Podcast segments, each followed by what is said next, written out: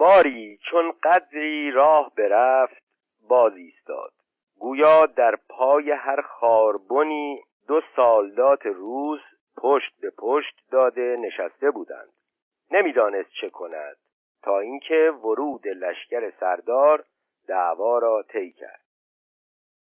دیدیم سردار با جنگ و گریز از پیش دشمن برگشته است. معلوم شد که حملش به جز بازگشت اثری نبخشیده بود.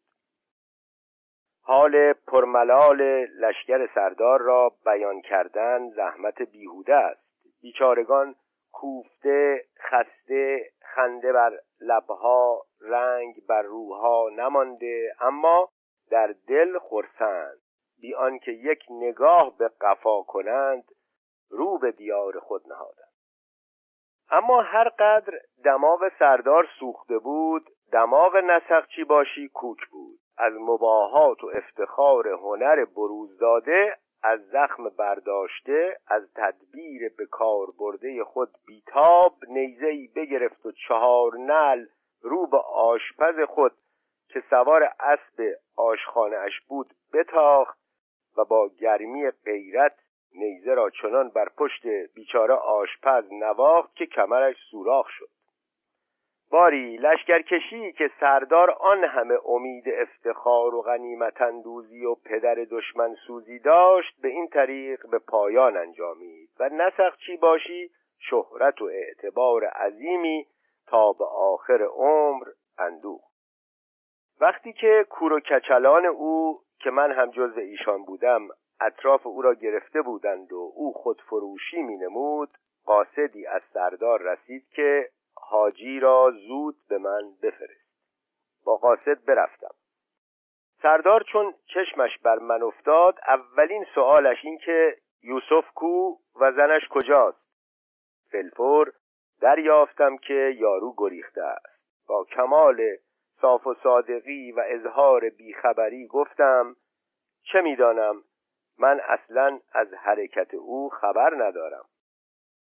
پس چشمها را در کاسه به فرفره انداخت و دهان خود را کجمچ کنان و دندان خایان دشنامهای شدید و قلیز دادن گرفت و قسم یاد کرد که دمار از روزگار یوسف و خاندان و خانمان و ده و برگ و خانه و آنچه که رابطه و پیوندی به او داشته باشد درآورد. و روی به من کرد که هنوز از عدم معاونت تو به او خاطر جمع نیستم. و بدان که اگر دست تو در کار بودن گوش زدم بشود صفحه زمین را از لوس وجود خبیست پاک میگردانم. بعد از آن شنیدم جمعی به قمشلو فرستاد تا پدر و مادر یوسف را با آنچه دارند به حضور آورند و خانمانشان را غارت کنند و بسوزانند. اما یوسف از رندی همه را فهمیده چنان خوب دست پیش را گرفته بود که دست سردار به هیچ بند نشد. خود و زن و پدر و مادر و خیشان و دوستان و اموالش به جز کشتزار خود همه را برداشته به خاک روس گذاشته بودند و دولت روس و سایر ملت ایسوی آنان را به جان و دل پذیرفته آنقدر ملک و مال که تلافی مافات بشود به ایشان داده بودند. گفتار چهل و دویم در رفتن حاجی بابا به اردوی شاهی و اثبات کردن وی که دروغگوی بزرگی از تهدیدات سردار سراپایم لرزیدن گرفت. و چون رفتار زبردستان ایران را به زیر دستان می‌دانستم قضیه را به نسقچی باشی گشودم. آتش گرفت. اگر اندکی دامن می‌زدم در میان ایشان نزاع بزرگی برپا می‌شد.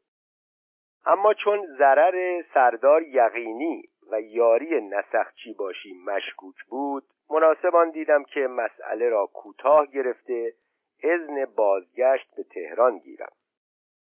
از کسرت مدح و ستایشم در نزد نسخچی باشی که مثل تو کس با زیر دستان خود خوش رفتار نیست به مقصد خود واصل گردیده رجوع و دستورالعمل آن داد که در باب سفر جنگ به صدر اعظم چه گویم و شرح حال مردانگی او را چگونه بنمایم.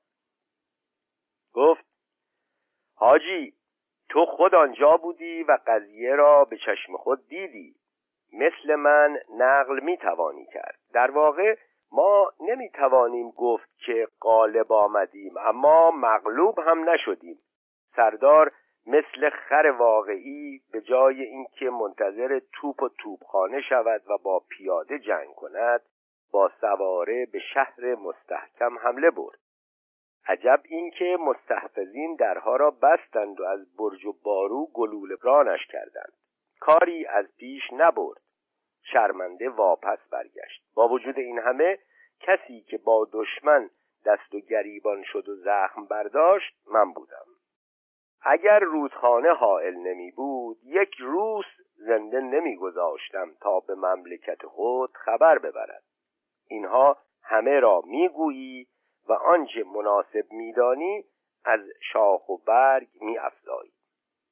پس یک دست مال کاغذ از برای صدر اعظم و سایر بزرگان و عریضه به شاه داده مرخصم نمود تابستان گذشته و وقت رجعت به تهران رسیده اما باز پادشاه در سلطانیه بود با چند تن از قاصدان ولایت دیگر وقت صبح کاغذهای خود را به حضور صدر اعظم بردم. بعد از مطالعه مرا خواسته به آواز بلند صدر اعظم. خوش آمدی. تو هم در حماملو بودی؟ حاجی. بلی بلی آقا صدر اعظم. روس منحوس با قزلباش جرأت مقابله و مقاتله که نکرد. حاجی. خیر خیر آقا صدر اعظم. معلوم می شود که خانه شما زخمدار شده است. او از فدویان شاه و از جانسپاران دولت است.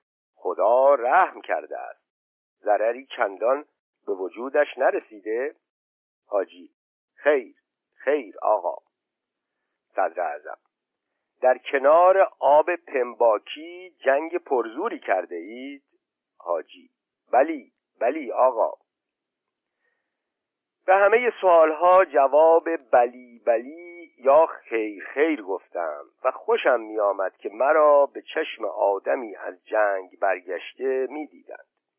وزیر یکی از میرزایان خود را خواست که پیش بیا و فتنامه ای بنویس که به هر جا به خصوص خراسان فرستاده شود. تا فتنه خانان آسی فرو نشیند و قدر پادشاه مزفر و منصور معلوم هر نزدیک و دور گردد. در حقیقت ما را این فتح لازم بود اما ملتفت باش که این فتح خیلی عمده و خونین است.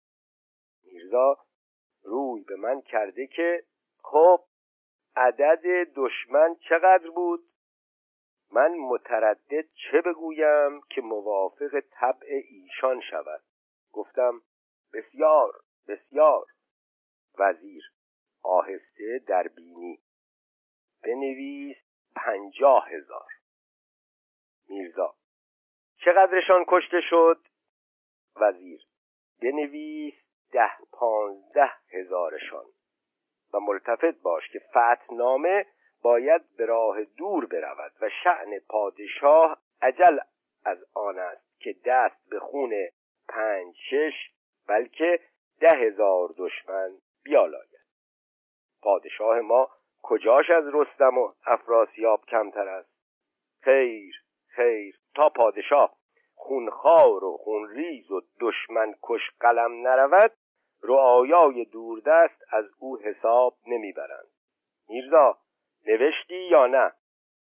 میرزا. بلی سرکار وزیر. پس فتحنامه را بخواند به این مضمون. صورت فتحنامه.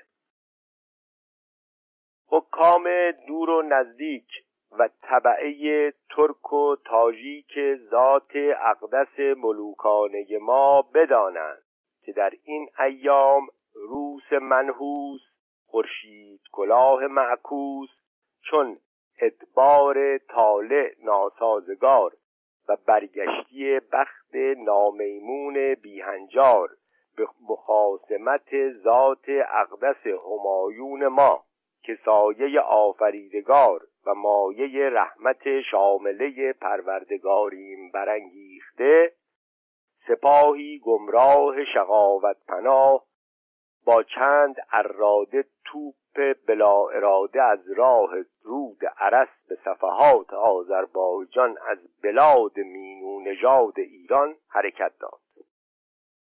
از آنجا که همواره تأییدات الهی و فیوزات و تفضلات نامتناهی در خاطر دریا معاصر ما مکنون و مکمون است امر و مقرر فرمودیم تا مقرب الخاقان معتمد السلطان نامرد خان با سپاهی شیرافکن و کتیبه لشکر شکن به مدافعه و مقابله آن گروه شقاوت انبوه نامزد گردیده به یمن بخت بلند و کوکب ارجمند فیروزی موکب شهریاری ما که همه جا فتح و زفر هم انان دارد.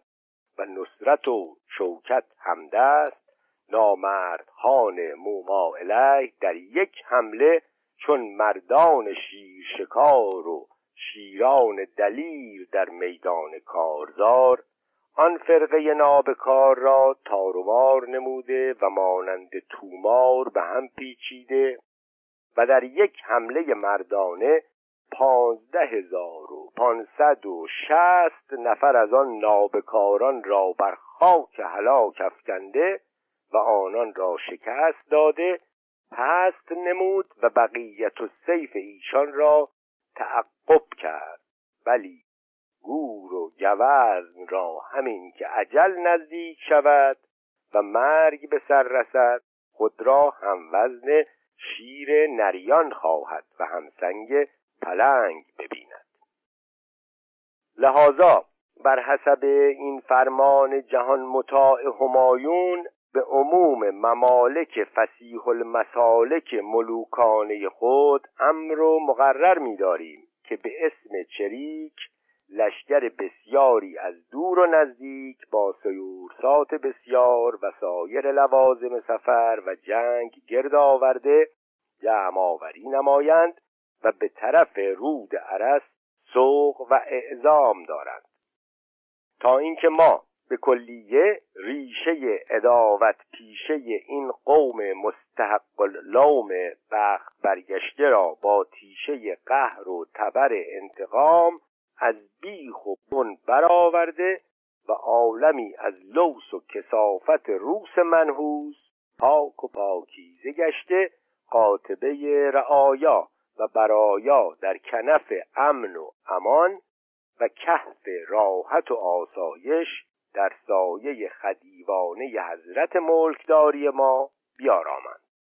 المقرر آنکه مضمون حکم مطاع و فرمان واجب الاتباع را مستوفیان ازام ثبت دارند و در عهده شناسند. فی فلان.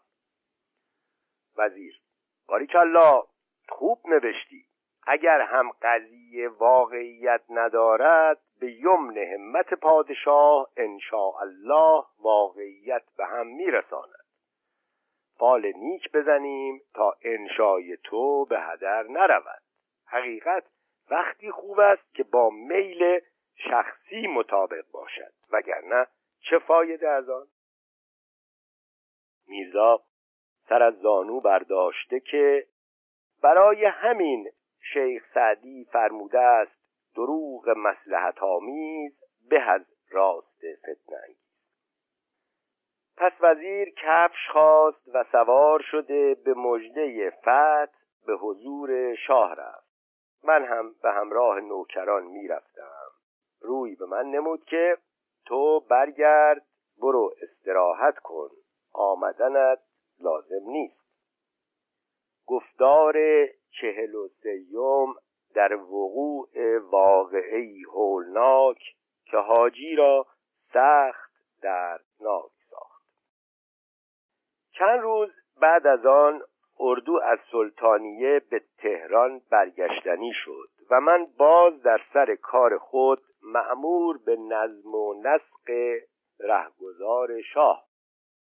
ناگاه قاصدی خبر آورد که بازیگران پیش از ورود شاه در قصر سلیمانیه حاضر شوند. این قصر چنانچه گفتم در نه فرسنگی تهران در کنار رود کرج واقع است. از این خبر یاد فراموش شده زینبم نو شد. هندوستان به یاد فیل افتاد. از اول آشنایی تا آنگاه یعنی از هفت ماه باز همه را با مردمان دلسنگ و بیمروت و فراموشساز مهربانی و مودت به سر می بردم. اما از یاد آن کار هولناک حراسامیز که سبب آن خودم بودم دود از نهادم برمی آمد و با خود می گفتم اگر ترسم را واقعیتی است موعد ظهور آن شده است. در سلیمانیه بوی آن بلند در روز ورود به قصر بر سر دسته متوجه بودم که هر چیزی به جای خود باشد. در وصول به دیوار حرمسرا صدای آلات و ادوات موسیقی شنیده می‌شد. اگر با زینب گفتار از دور و دیداری ممکن می‌شد چه ها که نمی‌دادم و چه ها که نمی‌کردم. جویای حالش از کسی موافق مسلحت نبود چه خوف عروض شبهه داشت و رفتن هر دو سه به سر کار خود. در حقیقت اگر در این باب سعی هم می کردم به جایی نمی رسید چه بسی نگذشت که صدای توپ سلام از پشت شتران زنبورک خانه بلند و آمدن پادشاه معلوم شد. پادشاه بعد از قلیان و روانه کردن همراهان داخل اندرون و مقارن دخول او آوازه زنان و صدای ساز و تنبک به آسمان بلند شد. من اگرچه سراپا گوش بودم اما صدای زینب را نمی شنودم سعیم بیهوده بود. از این سبب در میان بیم و امید معلق ماندم. پس فلفور خاج سرایی بیرون آمد که میرزا احمق حکیم باشی را حاضر کنید. ریاسات عقل در مواردی که ما را به آن علاقه و مدخل کلی است مانند وحی و الهام نبوت وقوع می‌یابد. از این خبر لرزهای بر اندامم افتاد و غرق عرق سرد با خود گفتم ای وای که کار زینب تمام شد. میرزا احمق زود به اندرون رفت و زود بیرون آمد و در آن حال مرا در دم در بدید به کناری کشید و گفت حاجی شاه آتش گرفته است در خاطر داری که من در عید نوروز یک کنیزی به شاه پیشکش کردم با بازیگران به اینجا نیامده است و خود را به ناخوشی زده است. شاه مرا برای تحقیق خواسته بود. چنانچه گویا من لله آن تخم جن بودم. قسم خورد که اگر در ارگ او را تندرست و قشنگ نبینم ریشت را از بیخ می‌کنم. خدا لعنت کند ساعتی را که آن دخترک کنیز من شد و لعنت به آن روز که من شاه را به خانه خود مهمان خواستم. این بگفت و زود جدا شد تا به تهران رود. من خود را به چادر رسانیده در سر بخت وارون دخترک به اندیشه خیلی کوشیدم که ناخوش بودنش را باور کنم اما نشد. تسلیت به این یافتم که اگر در واقع ترسم به جاست شاید دل حکیم به حالش بسوزد و بروز کار ندهد یا کاری کند که شاه نفهمد. دیدم نمی شود عاقبت به تکرار این ابیات دلخوش شدم. نه در جهان گل روی و سبزه زنخی درخت ها همه سبز است و بوستان گلزار. چه لازم است یکی شادمان و من غمگین یکی به خواب و من در خیال او بیدار. خنک کسی که به شب در کنار گیرد دوست چنانچه شرط وسال است و بامداد کنار. آری به این شعر ها و حکمت ها می‌خواستم کار را سرسری گیرم و با عادت مسلمانان زن را جز و آدم نشمارم. اما به هر دنده که غلطیدم و واغلطیدم و به هر جا که خیالم رفت و باز آمد یاد زینب و نعش پاره پارش در پیش چشمم مجسم شده خیالم را از همه جا باز داشت. خلاصه روز نافیروز دخول شاه در رسید. با احتشام تمام از میان تماشاییان و پیش باز آمدگان داخل تهران شد. همه واحدم این که حکیم را ببینم و از حال زینب اطلاعی گرفته از شک و شبهه درآیم وقت بد من در همان شب ورود آرزویم به جا آمد اما به نوعی که مسلمان نشنود کافر نبیند. به یک نسخچی در کار فرمان دادن بودم. ناگاه حکیم از خلوت شاهی بیرون آمد. یک دست به پر شال یک دست بر دل. اوزش از سایر اوقات برآمده تر. دهش بر زمین دوخته. سر راهش به ایستادم سلام دادم. سر بالا کرد و گفت حاجی خوب شد. تو را در آسمان می جستم در زمین یافتم. بیا اینجا. به گوشه ای رفتی. حکیم. هیچ خبر داری که این کنیز کرد خاک عالم بر سر من بیخت؟ و الله بالله که شاه دیوانه شده است. می‌گوید هر که در حرم سرا و غیره است از وزیر گرفته تا خاج سرا همه را قتل می کنم و به پیغمبر قسم خورد که اگر مقصر را نجویم از همه پیشتر سر مرا ببرد. حاجی چه مقصر مگر چه شده است؟ حکیم. این شده است که زینب آبستن است. حاجی. ها فهمیدم. آنکه تو آنقدر خاطرش می‌خواستی؟ حکیم ترسناک مانند کسی که از خود شبهناک باشد. من؟ استغفر الله. حاجی تو را به خدا این حرفها را مزن.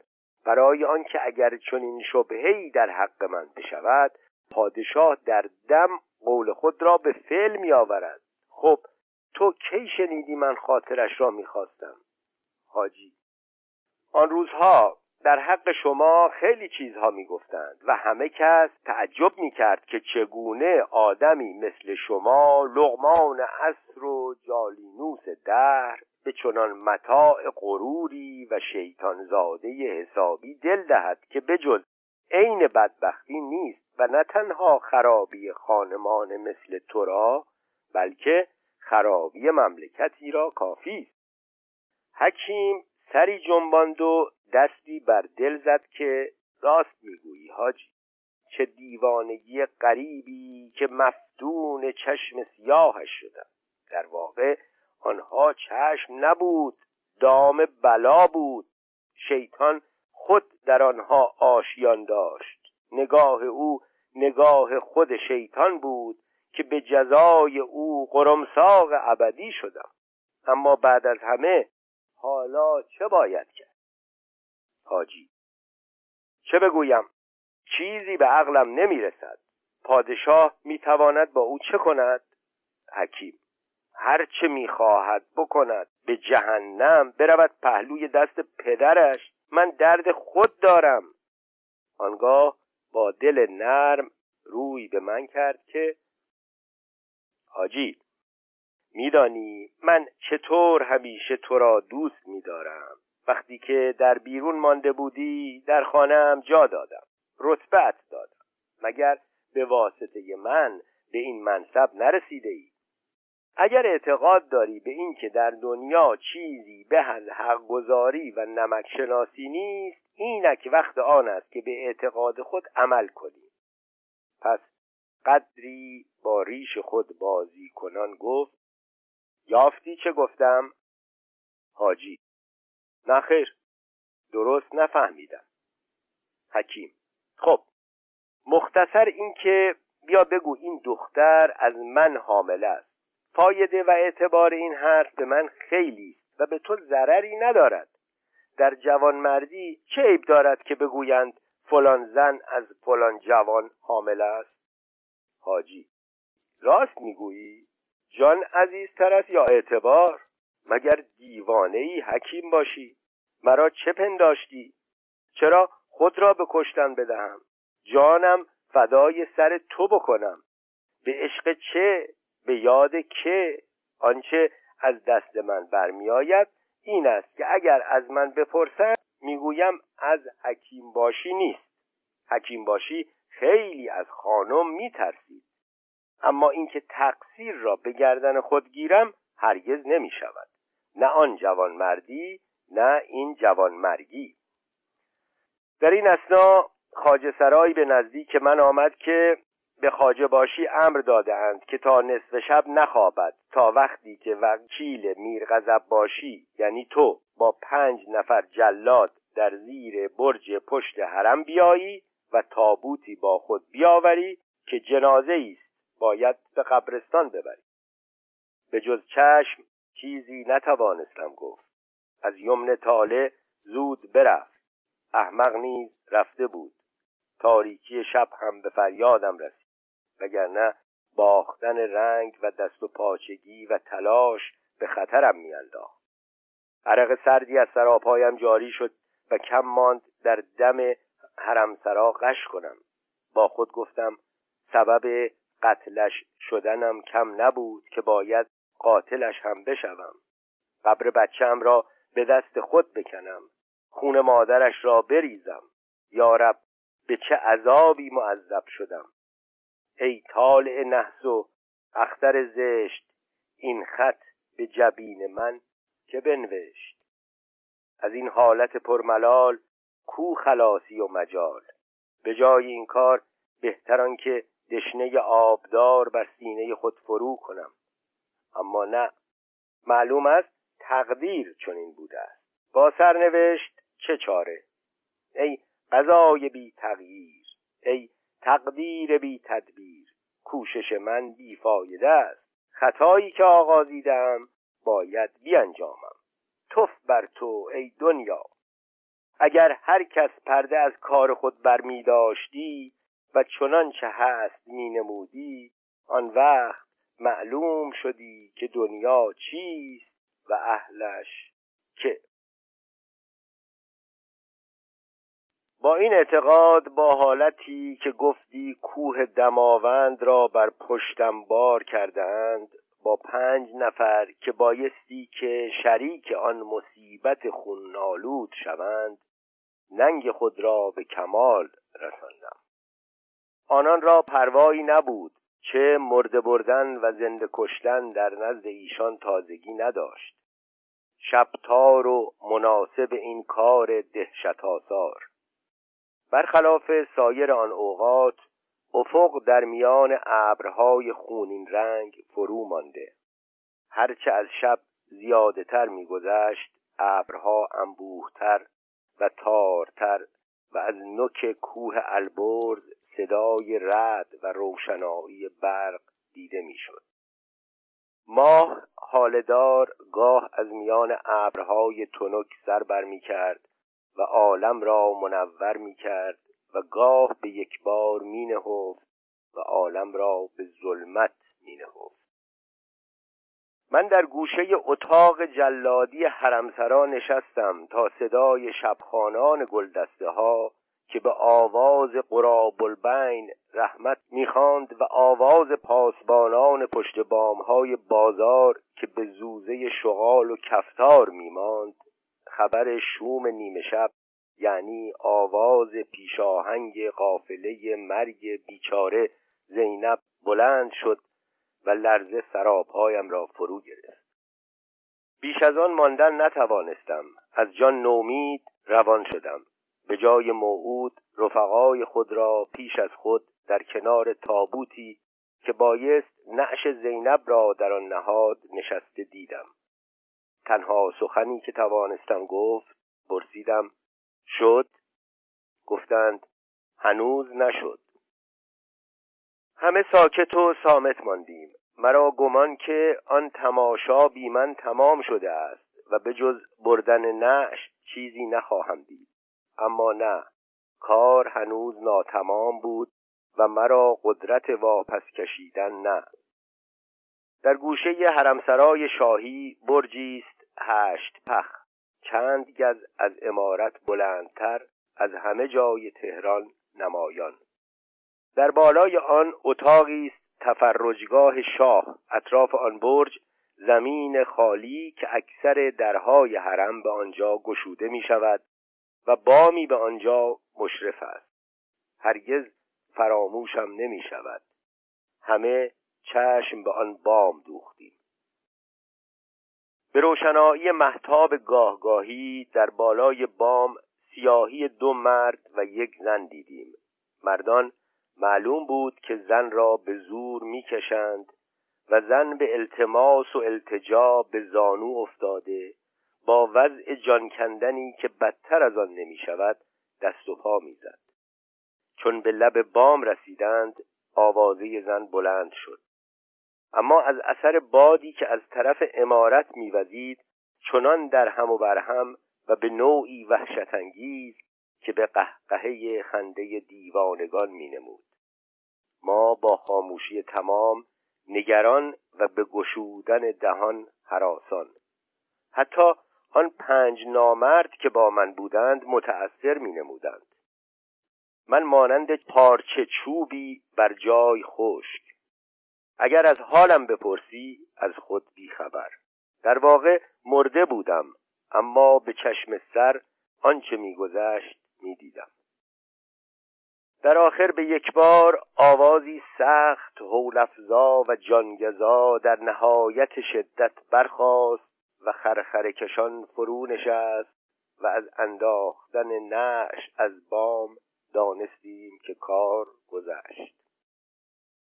من از اندیشه به خود باز آمدم. سرم از خیالات در هم و بر هم پر. واقعه را می دیدم و باور نمی کردم روی به جانبی که نعش خفه شده یعنی به جایی که زینب خود با طفل من در شکم افتاده بود دویدم. هنوز نفسش باقی ولی در کشاکش مرگ بود و با اینکه از دهانش خون مانند فواره فرو میریخت لبانش به هم می‌خورد. چنانچه گفتی حرف می‌زند. با آن حالت از قرقرهایش چیزی مفهوم نشد مگر آنکه آوازش به آواز فرزندم فرزندم گفتن میماند. اما شاید این خیال من بود. با کمال نومیدی بر روی نعش متحیر اندیشه خیش از یادم رفت و چنان بیخود شدم که اگر همراهانم اندکی از حالم با خبر می بودند ادراک ما زمیرم می نمودند. مرا از پنجه مرگ به هیچ روی خلاصی نمی بود.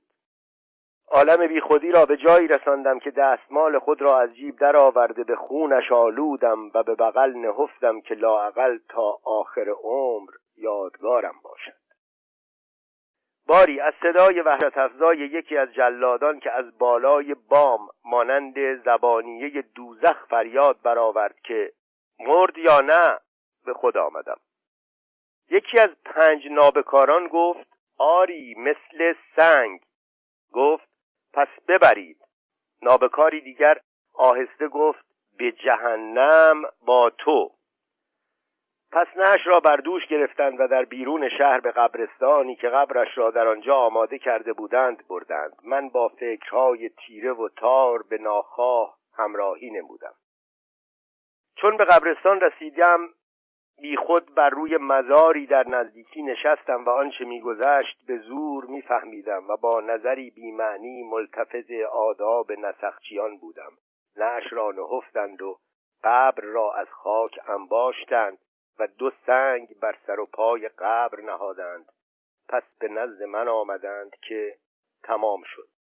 گفتم شما بروید به خانه من میآیم. مرا در قبرستان گذاشته خود برفتند. هنوز تاریکی شب به جا و رعد و برق از کوههای دور هویدا بود. به جز آواز شغالان که گاهی همه با هم و گاهی جدا جدا در اطراف قبرستان مانند مردکشان زوزکشان میگردیدند آوازی شنیده نمی‌شد.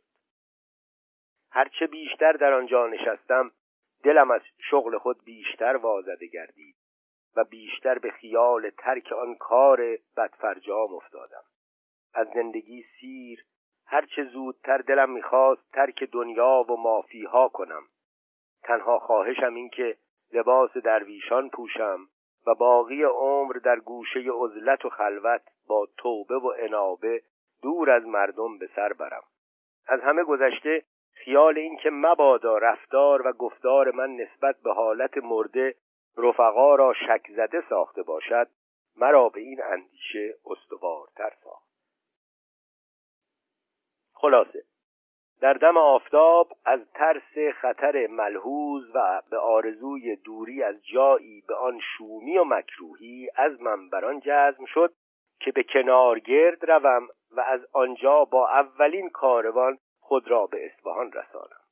با خود گفتم می‌روم در پهلوی پدر و مادر می نشینم و ببینم چه شدهاند. شاید پیش از مرگ پدرم برسم و مورد دعای خیر او شوم. شاید در پیری چشمش به دیدار پسر گم کرده روشن شود. با این بار شعامت به جای خود برگشتن نمی‌توانم. گناهکاری بس است دیگر وقت توبه است. باری این قضیه حایله چنان تأثیری در ذهنم کرد که اگر آن تأثیر بر جای میماند هر آینه یکی از اولیا و ارباب کرامات. گفتار چهل و چهارم در ملاقات حاجی بابا با یکی از دوستان قدیم خود و نصیحت دادن و از خطر رهاندن وی حاجی بابا را. دستمالی که هنوز از خون زینب تر بود از بغل به در آوردم و بر روی قبر گسترده نمازی که مدتها نکرده بودم کردم. از این روی دلم اندکی تسلا یافت.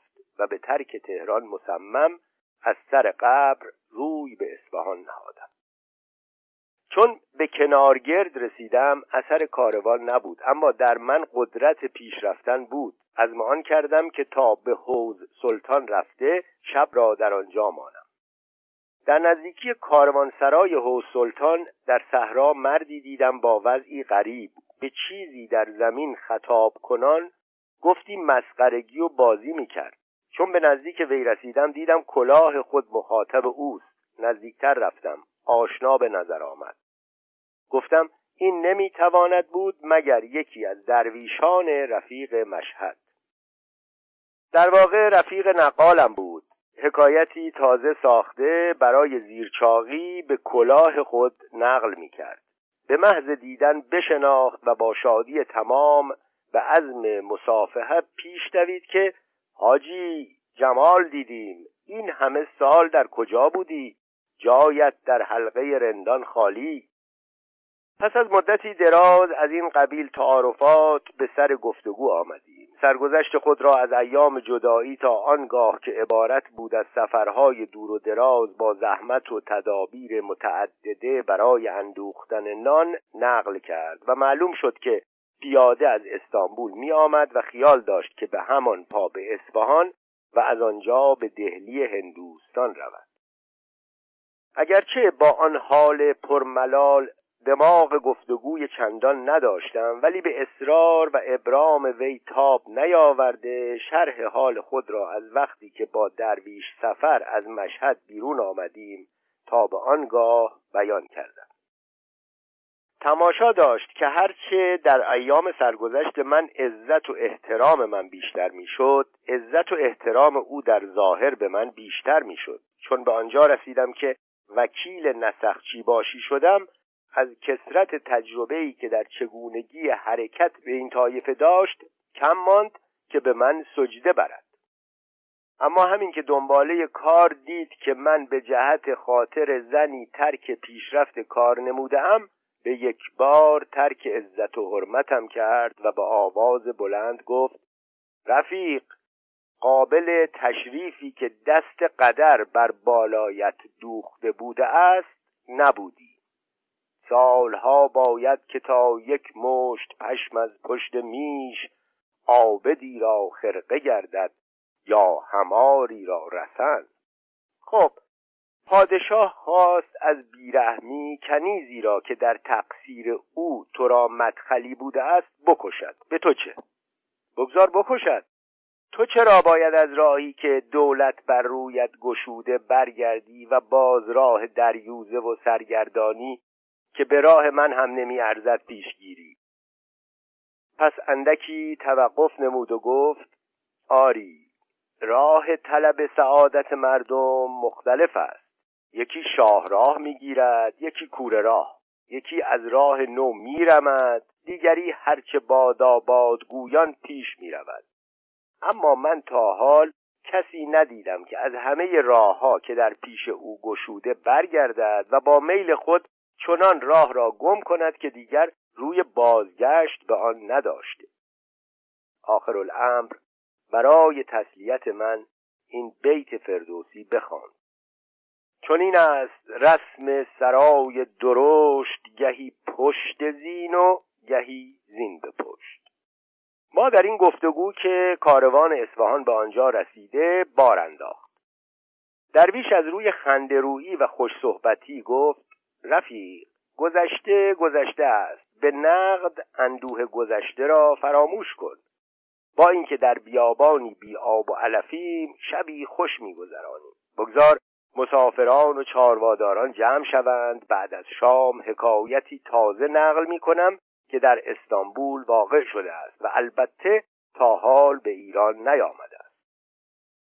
از این گفتار بسیار خوشنود شدم چرا که بسیار دلم دفع ملال می‌خواست. با هرچه باشد و به هر طور که باشد. با هم به کاروانسرا رفتیم. رهروان هر یک به کاری مشغول بودند. یکی بار میپیچید یکی حجره خود را میروفت یکی چای میپخت یکی قلیان چاق می‌کرد. درویش وانگهی نقال ایشان را نعمتی بود. بعد از خستگی و کوفتگی آن صحرای نمکزار بر روی محتابی کاروانسرا جمع شدند و درویش حکایت معهود را نقل کرد. خیلی می‌خواستم گوش دهم اما چنان حواسم پریشان بود که بی اختیار در میان قصه ذهنم به جای دیگر می‌رفت و رشته سخن را گم می‌کردم. بلکه نمی‌دانستم چه می‌گوید. با خود می‌گفتم من از وجود به رنجم مرا چه غم بودی اگر وجود پریشان من عدم بودی؟ همه عذاب وجود است هرچه می‌بینم. اگر وجود نبودی عذاب کم بودی ولی وجود که در رنج و بیم و ترس بود اگر نبودی خود قایت کرم بودی اما می‌دیدم که شنوندگان نهایت لذت دارند چه در عین اندیشه من به یک بار صدای خنده و کف زدن بلند می‌شد و من از جا بر می.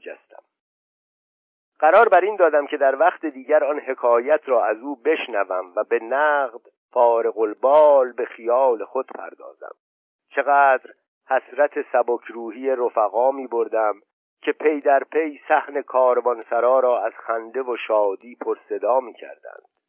با خود می گفتم کی می شود که من نیز مانند اینان با دلی بیغم و جانی خرم از زندگی برخورم اما غم نیز مانند سایر تأثیرات نفسانی نوبت خیش دارد و به همان گونه که آب تنده از بالای سنگ ریزان آهسته آهسته جویی زمرد می شود اما اندوه نیز باید به تدریج بکاهد تا خیالی معتدل گردد و کم کم جزو هوای دنیا شود.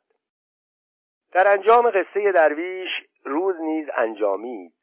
سقف پیروزگون آسمان از ستارگان روشن تابناک شده بود و باران شب دوشین به او آب و تابی تازه داده ماه در کار آنکه به روشنان فلک رونقی افزاید.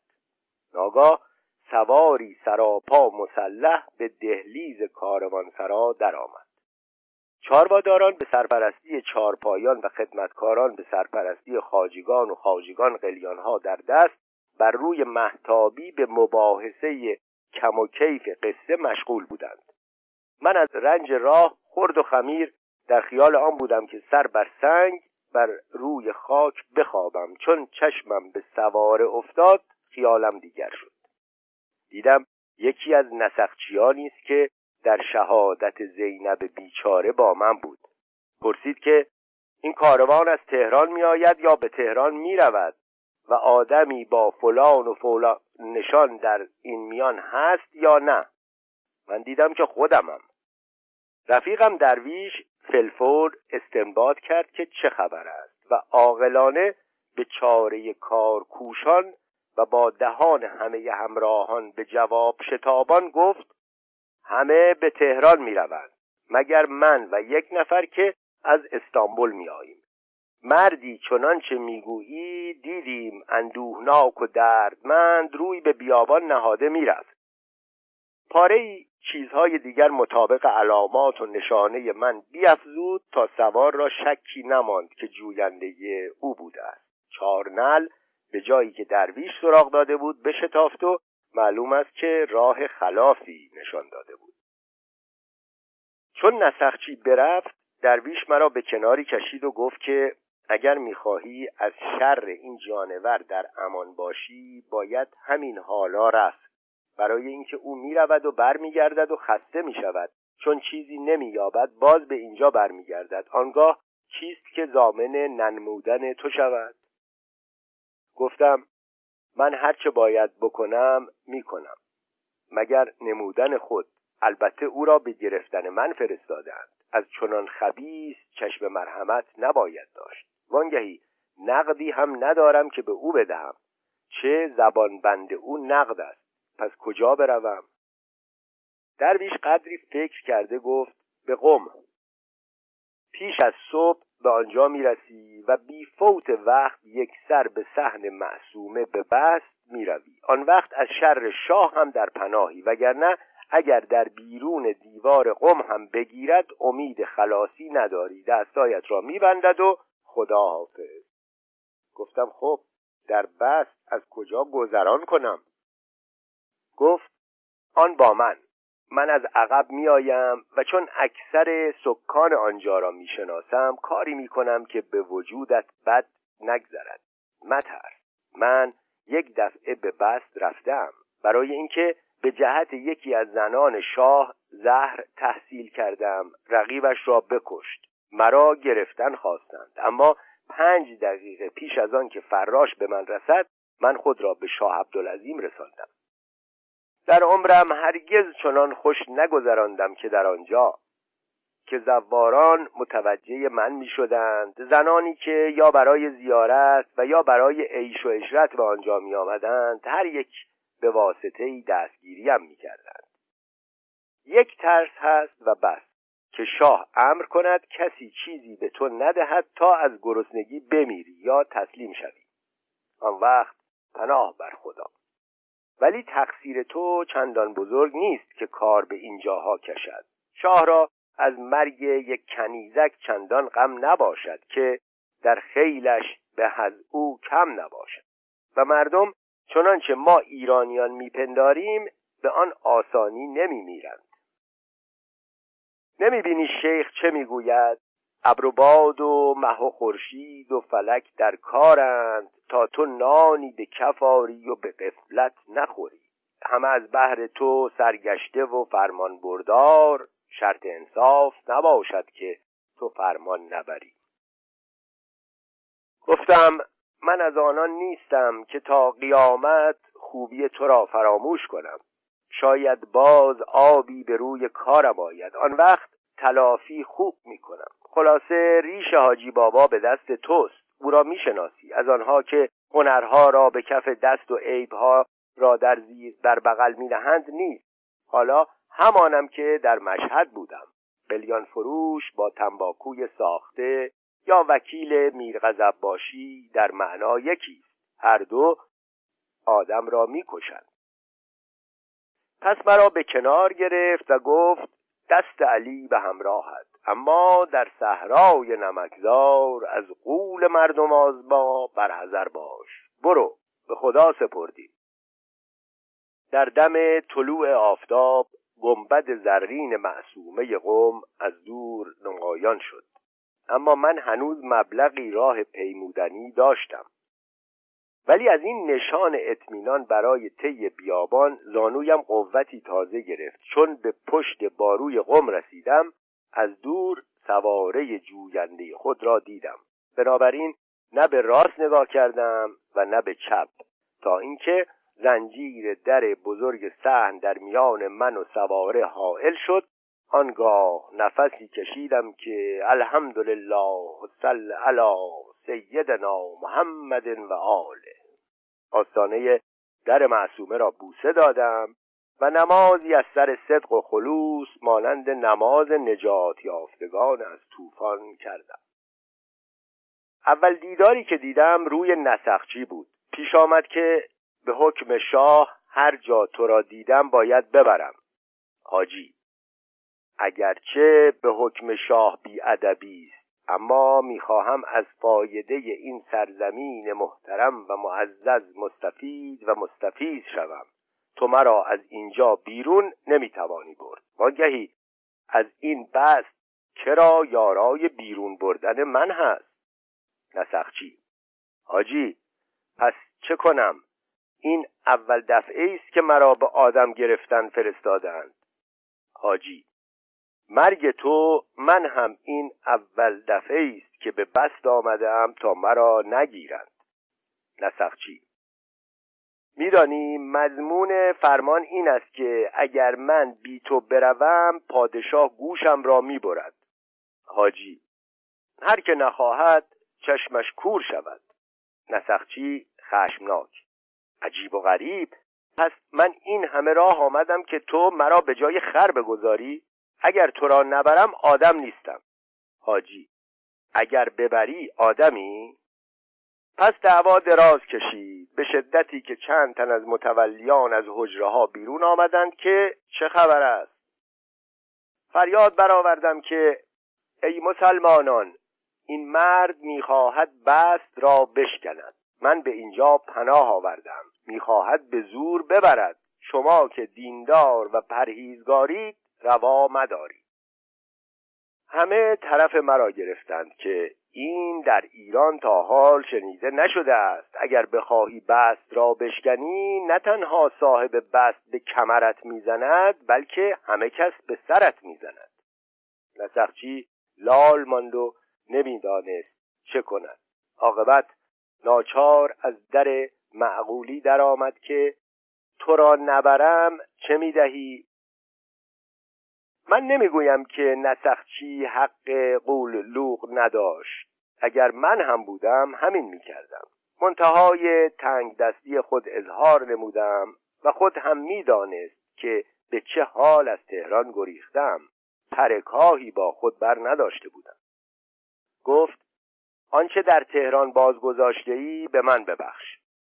گفتم تو را به خدا از راهی که آمده ای برگرد و غمزدگان را به حال خود بگذار. جواب من این است و بس. اما در واقع و نفس الامر یارو پیش از همه آنچه از رخت و صندوق و قلیان و غیره داشتم همه را ضبط کرده و خبر را هم خود به شاه داده بود که از تأثیر مرگ کنیزک به او معلوم شد که مایه کار اوست. و تعهد کرده بود که مرا بگیرد و در عوض به منصب من سرفراز گردد. چون بی قدرتی خود و بی ارزگی فرمان شاه را در بست دید به برگشتن تهران مصمم گردید. اما در وقت رفتن فرمان را به حاکم قم داده قدغن بلیغ کرد که ملتفت من شود و اگر از بست بیرون آیم دست بسته به تهران بفرست. گفتار چهل و پنجم در بست نشستن حاجی بابا و دفع ملال وی از شنیدن قصه ای عجیب.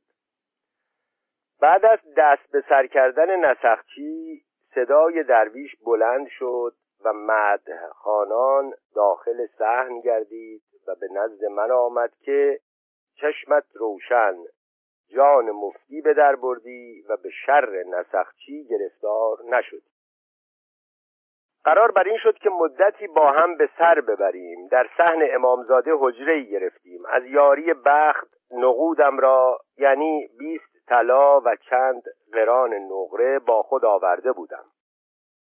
قدری از آن را به لوازم ضروریه از قبیل حسیر و کاسه و کوزه و جاروب و کلک خرج کردیم. اما پیش از تکمیل اساس الحجره درویش پیش آمد که رفیق پیش از همه بگو ببینم نماز و روزه و غسل و وضویت به قاعده است یا اینکه باز همانی که در مشهد بودی؟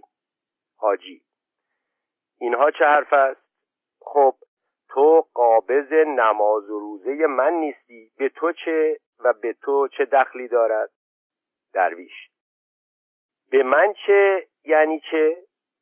اگر به من دخلی ندارد به تو خیلی دارد. این شهر قوم جایی است که حرف دیگر غیر از ثواب و عقاب و حلال و حرام و نجس و طاهر در میان نیست. ساکنین همه یا سرسبز یعنی جناب سید یا سرسفید یعنی سرکار آخوند یا حمله شرعند یعنی طلاب یا عمله دین یعنی مقدسین. همه زردرنگ دراز صورت عبوس رو. اگر کسی را با چهره پر آب و تاب و خنده ببینند منافق و فاسق گویند. این است که من بعد از ورود به اینجا پیش از تبدیل آب و هوا تبدیل صورت و سیما می کنم. به مختزای وقت و مقام ملاحظه تهارت و نجاست و کسافت و نظافت همه می کنم. کمرم که هیچ وقت خم نمی‌شد از رکوع و سرم که به زمین نمی رسید از سجده یکی می شکند و یکی پینه می بندد. میدانی که من که در سایر اوقات روی نیاز از همه سو تافتم قبله نفهمید مسلمانیم. در وقت خواب هم رو به قبله میخوابم و راه قبله اینجا را از انحراف و میل به یسار و یمین و جنوب و شمال بهتر از راه دهان خود می‌دانم. حاجی خب اینها که می‌گویی صحیح اما به چه کار می‌خورد؟ من مسلمانم به خدا و پیغمبر و قیامت اعتقاد دارم. بس است. به این شدت و به این درجه که چرا؟ خیر هرگز. درویش. چطور به کار می‌خورد؟ به این کار می‌خورد که نمی‌گذارد تو از گرسنگی بمیری یا سنگسار بشوی. این ملایان خود حد وسط را نمی‌دانند. باید بدانند که تو راستی مؤمنی یا نه. اگر مؤمنی باید که سر موی از سنن شرع فرو نگذاری. مثلا اگر بدانند که قرآن را معجزه و غیر مخلوق ندانی و خواه معنیش را بفهمی خواه نفهمی با احترام و تجوید تلاوت و قرائت ننمایی ریشت را به آب میرسانند خدا نکرده اگر بفهمند تو صوفی به جان پدر و مادرت که با دندان تکه تکت می‌کنند. به این اعتقاد که برای هدایت به سرات مستقیم مستقیم تر از این راهی نیست. رفیق حاجی اینجا را قم می‌گویند. سرزمینی که ایمان فلک رفته به باد. اینجا نشیمن میرزا ابوالقاسم مجتهد است که اگر همت کند هر دینی را بخواهد به مردم تلقین تواند کرد.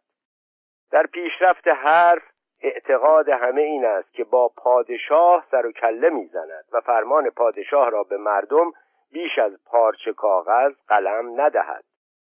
حقیقتا آدمی خوب است اما عیبش این که دشمن درویش و صوفی است. و ما را سخت خار می‌دارد. به جز این هیچ عیبی ندارد.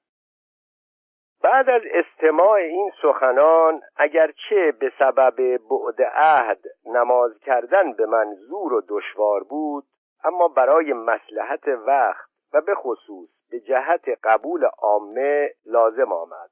بنای تهارت و وضوع و نماز گذاشتم به شدتی که گفتی از برای همینها زنده هم فلواقع اول تکلف و مخل میپنداشتم. در آخر دیدم بعد مشغولیتی نیست. برای دفع ملال و وقت گذرانی معقول به کار می‌خورد. وقت از آن صبح برمیخواستم و در سر حوز با بیمعنی و سخت در این تکلفات شیعه وضوع می ساختم پس از آن در منظر همه انظار با قرائت جهر که از چهار جانب شنیده می‌شد نماز میخواندم. به این امید که آهسته آهسته گوش زده همه شود. هیچ صورتی مثل صورت من منحوس و نامیمون و پرملعنت و بیعقور نبود. درویش خود نیز در تقدس فروشی و ظاهرسازی از قبیل زمین نگریستن آه سرد کشیدن و بیهوده لب جنبانی سکوت ساخته ترشی رو کچخلقی و بیمزگی پارسایی به گرد من نمی‌رسید. پیشانی را داغ نهادم و سبیلها را از بیخ برچیدم. چشمها را سرمه کشیدم. مهر در بغل تسبیح در دست مسواک در کمر با پایی بیجوراب و کفش شلخته پاشنه تخته ملحدی شدم حسابی. انقریب معلوم شد که از بستیانم خاصیت زهد فروشی که درویش بیان کرده بود به رأی العین مشاهده نمودم. آوازه بدبختیم به تب به میل دلم به هر جا پیچید که مجرم به جرم دیگریم و به جد و یقین می‌گفتند که خطا از حکیم است و این بیچاره محکوم شده است. با معارف و مشاهیر آشنا شدم و کار به جایی رسید که می‌گفتند اگر در بست نبودی هر آینه تو را در مسجد خود پیش نماز می‌کردیم. دیدم آن زهد ریایی بهترین وسیله اکتساب شهرت و دانشمندی و دانایی و در سایه شمار پی در پی تسبیح و جنبش لاینقطع حنک و پوزه و آه اندوهناک گاه گاهی شاهراه اعتبار و احترام بر رویم گشوده شد. از کثرت وصول لغمه مفت من و درویش بیان که دیناری مایه گذاریم وقتی خوش میگذراندیم زنان از میوه و اصل و نان روغنی آوردن کوتاهی نمی‌کردند من هم گاهی تعویزی به بازویشان میبستم و تلسمی به گردنشان میانداختم. خلاصه با اینکه در ظاهر گذرانمان موافق طبع شد اما در معنی خیلی خنک بود و بیمزه.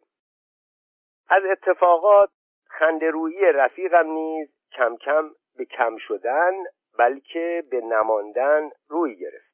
عاقبت برای گذراندن پاره ای از آن ساعتهای سال نما او را واداشتم تا قصه های از برکرده خود را یکان یکان بگوید و قصه ای را که در محتابی حوز سلطان با آن حسن نتیجه بیان کرده بود فراموش نکند که گذران وقت را دستاویز خوبی دیدم. ای مستمع می‌بینم تو هم مانند من دلتنگ شده ای برای اینکه به همان گونه که درویش از من رفع دلتنگی کند من از تو کنم یکی از قصه های او را به تو باز می‌گویم. خواه خوشت آید خواه نیاید. خواهی دانست که ذهن بیچاره بست نشین با چه چیزها از اندوه و ملال رهایی مییابد. حکایت سر بریان خونگار امروزی روم سنی است پاک متشرع متدین در راه ایمان سخت پایدار و در حفظ ناموس شهر استوار. چون بر تخت سلطنت استقرار یافت آوازه انداخت که بسیاری از رسوم و عادات خاصه کفار را که به مملکت به اسم علا فرانق راه یافته باید برانداخت. بر زمت ما واجب است که همه اشیاء را به حالت اصلی و به سادگی طبیعی برگردانیم و طریقه حکمرانی ترکان و یاسای قدیم خود را که متروک شده مجدد باید ساخت.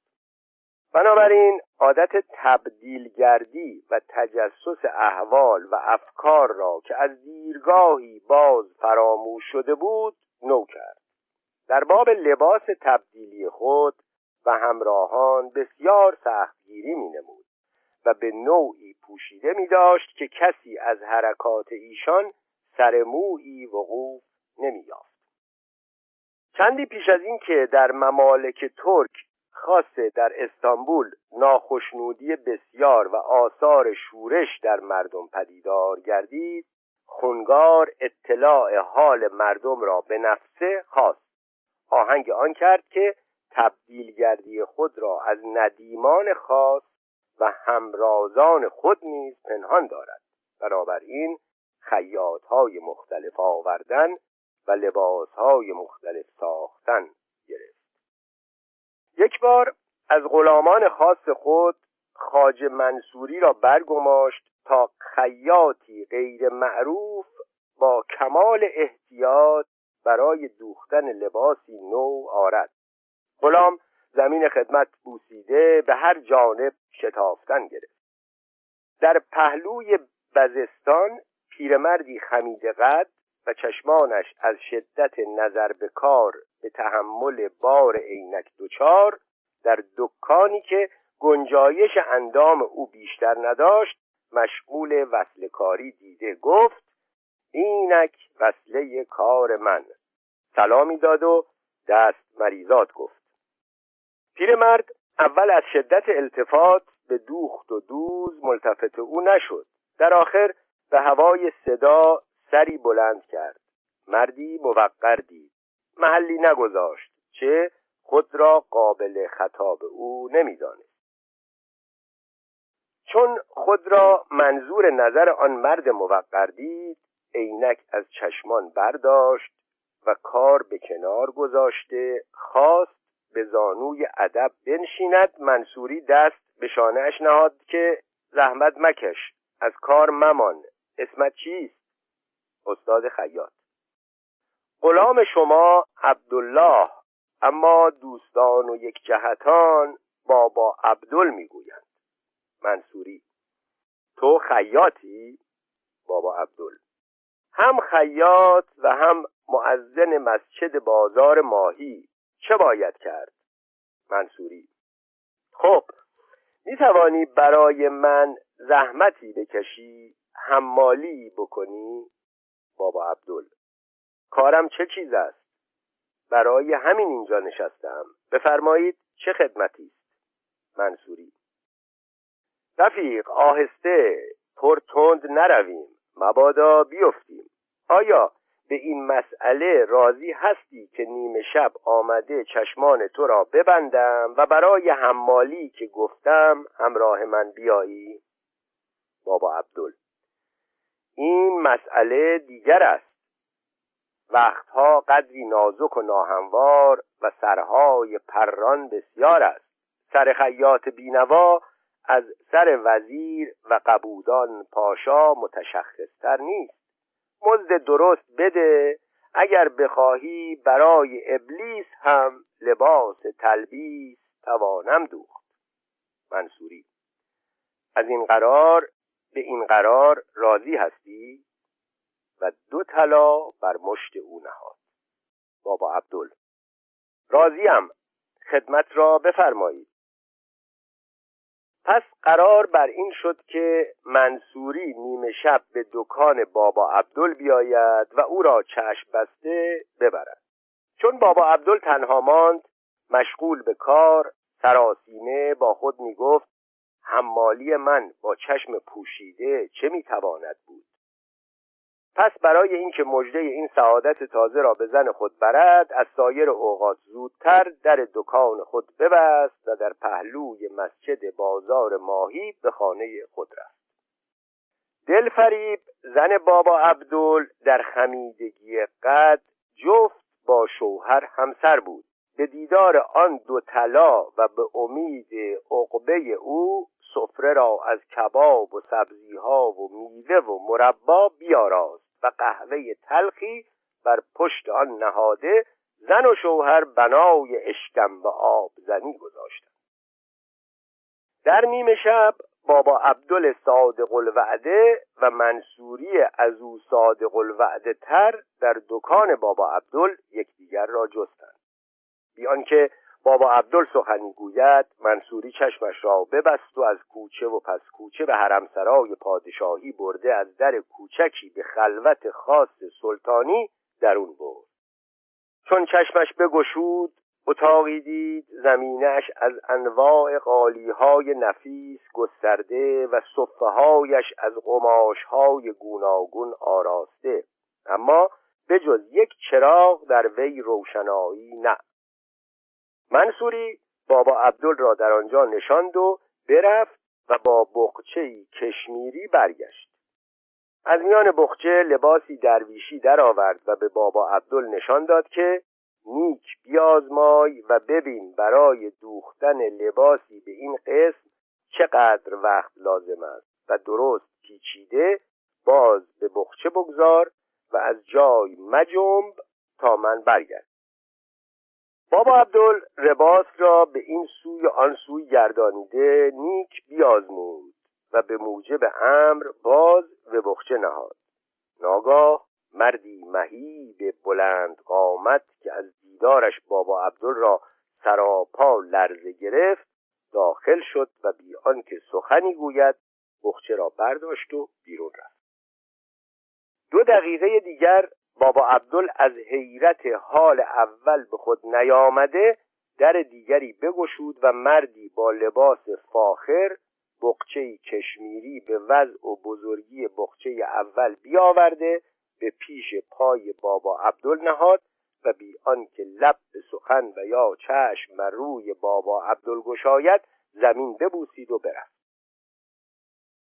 بابا عبدال با خود در اندیشه که این کار بد نباید بود و من باید آدمی بزرگ شوم. اما از همه بهتر این بود که در گوشه دکان باز به همان وصل کاری مشغول باشم و این حمالی را با همه سود به گردن نگیرم. که می‌داند مرا برای چه به اینجا آوردند؟ دخول و خروج مردمان غریب که به زبان بسته میمانند هیچ خوب نمی نماید اگر تواضع نمی نمودند و سخن می گفتند همانا بهتر می بود و من می دانستم چرا به اینجا آمدم. شنیدم پاره ای زنان را به جوال می دوزند و به آب می اندازند. یحتمل برای آن گونه خیاطی مرا به اینجا آوردند. بابا عبدال با خود در این سخنان که منصوری داخل شد و بی آنکه حرفی دیگر بزند گفت بخچه را بردار. و باز چشم او را بسته از جایی که آورده بود به آنجا رسانید. بابا عبدال در عهد خود استوار بی هیچ جواب و سوال وعده داد که بعد از سه روز حاضر است ده طلا بیاور و از دکان بگیر. بابا عبدال به خانه خود برگشت تا زن خود را از انتظار به در آورد. در راه با خود می گفت راستی این کار به زحمتش می ارزد. آسمان در این آخر عمر خوب نانی برایم پخت. دو سه ساعت به صبح مانده بود که در خانه را بزد. زنش با عزت و احترام بگشود و بخچه را دو دستی بگرفت. بابا عبدال فریاد برآورد که دلفریب جان مژده کار این را می‌گویند. تمام بشود. ببین چقدر مزد می‌دهند صورت دلفریب بخندید و دماغش چاق شد. خواست سر بخچه را بگشاید. بابا عبدال گفت حالا بیا بخوابیم. وقت گشودن او نیست. دلفریب گفت تا نگشایم و نبینم چه آورده ای راحت نمی‌شوم و خوابم نمی‌برد. پس بخچه را بگشود و به دم روشنایی برد. چه دید و چه شد؟ تو خود قیاس کن و ببین خیاط و زنش به جای لباس در بخچه سر آدمی در هم و برهم کشیده در دستمالی ببینند چه حالتی به ایشان دست می‌دهد؟ سر بریده از دست زن قلتان بیفتاد. اول زن و شوهر چشم پوشیده قدری تفکر کردند. بعد از آن ساکت و سامت قدری بر روی یکدیگر نگریستند. به طوری که به هیچ زبان و بیانی نمی آید. پس دلفریب نعره بزد که عجب کاری آورده ای. قربان کارت بروی. مرده که این چه کار است؟ مگر بدبختی درون خانه من کم بود که این همه راه رفتی و از بیرون آوردی؟ سر مرده آورده ای که لباس بدوزی. خاک بر سر مرده بابا عبدال ای انسنه بابا سنه به کله پدر و مادر آن که این بلا را به سر من انداخت. همان وقت که آن سگ سیاه چشم مرا میبست و می‌گفت صدا در میاور دلم میتپید و گواهی می‌داد که بیچیزی نیست. با همه ترکی می‌دانستم که حمالی گفتن او محض لباس دوزی نباید باشد. پدر سوخته به جای لباس سر آدمی جا زده است. خداوندا حالا چه باید کرد؟ راه خانهش را نمی‌دانم تا سر را ببرم به صورتش بزنم که ننه بیا لباست را بگیر. حالاست که بستانچی باشی با هزار باشی دیگر به خانم میریزند که بیا و خونبهای این سر را بده. آنگاه خر بیاور و معرکه بار کن. احتمال است که مرا بیاویزند یا خفه سازند یا پوستم از کاه پر کنند. دلفریب جان بیا و تدبیری بساز. دلفریب باید گریبان خود را از شر این سر خلاص کنیم. مگر غیر از ما آدم قهد بود که باید این سر به گردن ما بیفتد؟ بابا عبدال خب حالا روز روشن می شود هر کار کردنیم زود بکنیم. دلفریب. یک تدبیری به خاطر من می‌رسد. همسایهمان حسن نانوا حالا تنورش را میافروزد. اکثر اوقات همسایگان بیزی و کماجدان می‌دهند بپزد. عادتشان این است که در اول شب آنها را می‌برند و دم تنور می‌گذارند. چطور است؟ این سر را در دیزی ببریم در دم تنور او بگذاریم تا بپزد. و چه لازم است؟ که بعد از آن برویم بیاوریم گور پدر دیزی بگذار به گردن حسن بیفتد.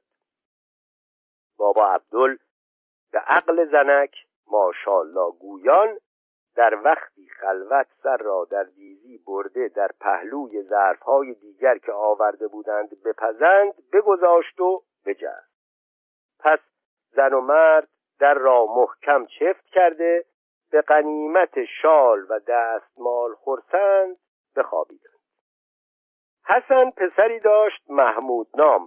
پدر و پسر هر دو به تقدس معروف. در آن حال تنور میافروختند. ناگاه سگی که برای ریز چینی نان اکثر به آنجا می آمد و بسیار عزیز می داشتند بیامد و به طرزی غریب و عجیب پارس کردن گرفت. حسن روی به پسر کرد که آیا این سگ را چه شده است؟ باید چیزی غریب دیده باشد. محمود به این سوی آن سوی نگران سبب پارس سگ را ندید. گفت بیر شیوق. یعنی چیزی نیست و برفت. اما سگ چندان پارس کرد که حسن ناچار به جستجوی سبب افتاد. و سگ دیوانوار بوی همی کشیدی و پیرامون دیزی بابا عبدال همی گشتی و بر روی حسن جستی. تا اینکه حسن را یقین شد که در دیزی چیزی است. سرپوش را برداشت. سر بریده دید در دیزی. چشم باز و لازم نیست که بگویم حالش چون شد. فریاد برآورد که لا اله الا الله.